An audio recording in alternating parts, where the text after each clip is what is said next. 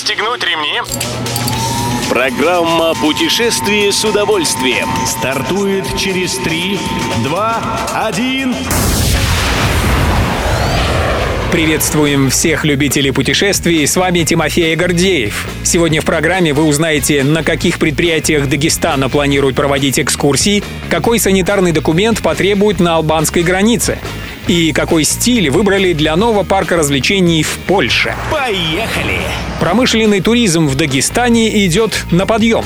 Власти республики видят потенциал развития этого сектора и решили разработать новые маршруты по местным предприятиям. Как рассказали в Республиканском министерстве по туризму и народным художественным промыслам, в предварительный список таких предприятий включили Кизлярский коньячный завод, Дербенский завод игристых вин, компанию «Кизляр», которая занимается производством ножей различного назначения, Международный аэропорт Махачкала, предприятие «Дагестан стекло Тара».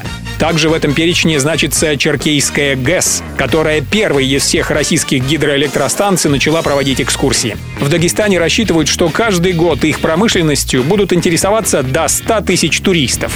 Правило есть правило. Албания теперь требует от въезжающих гостей один из четырех санитарных документов. С этой недели на албанской границе просят предъявить сертификат о полной вакцинации от коронавируса, справку с отрицательным результатом теста или документ об экспресс-тесте на антиген. Также подойдет справка о перенесенном за последние 6 месяцев заболевании. Что примечательно, это правило действует и для тех, кто проезжает Албанию транзитом. Единственное, кому дали послабление – дети до 6 лет.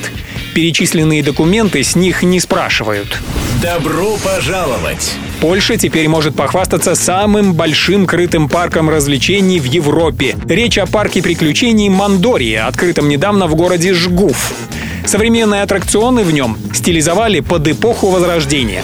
Как пишет Вести Туризм, гости стремятся скатиться с Мерканты, самой длинной в Польше, 265 метров горки под крышей, покрутить педали на велосипедной карусели «Фонарь Леонардо», поискать выход из гигантского зеркального лабиринта «Сокровищница».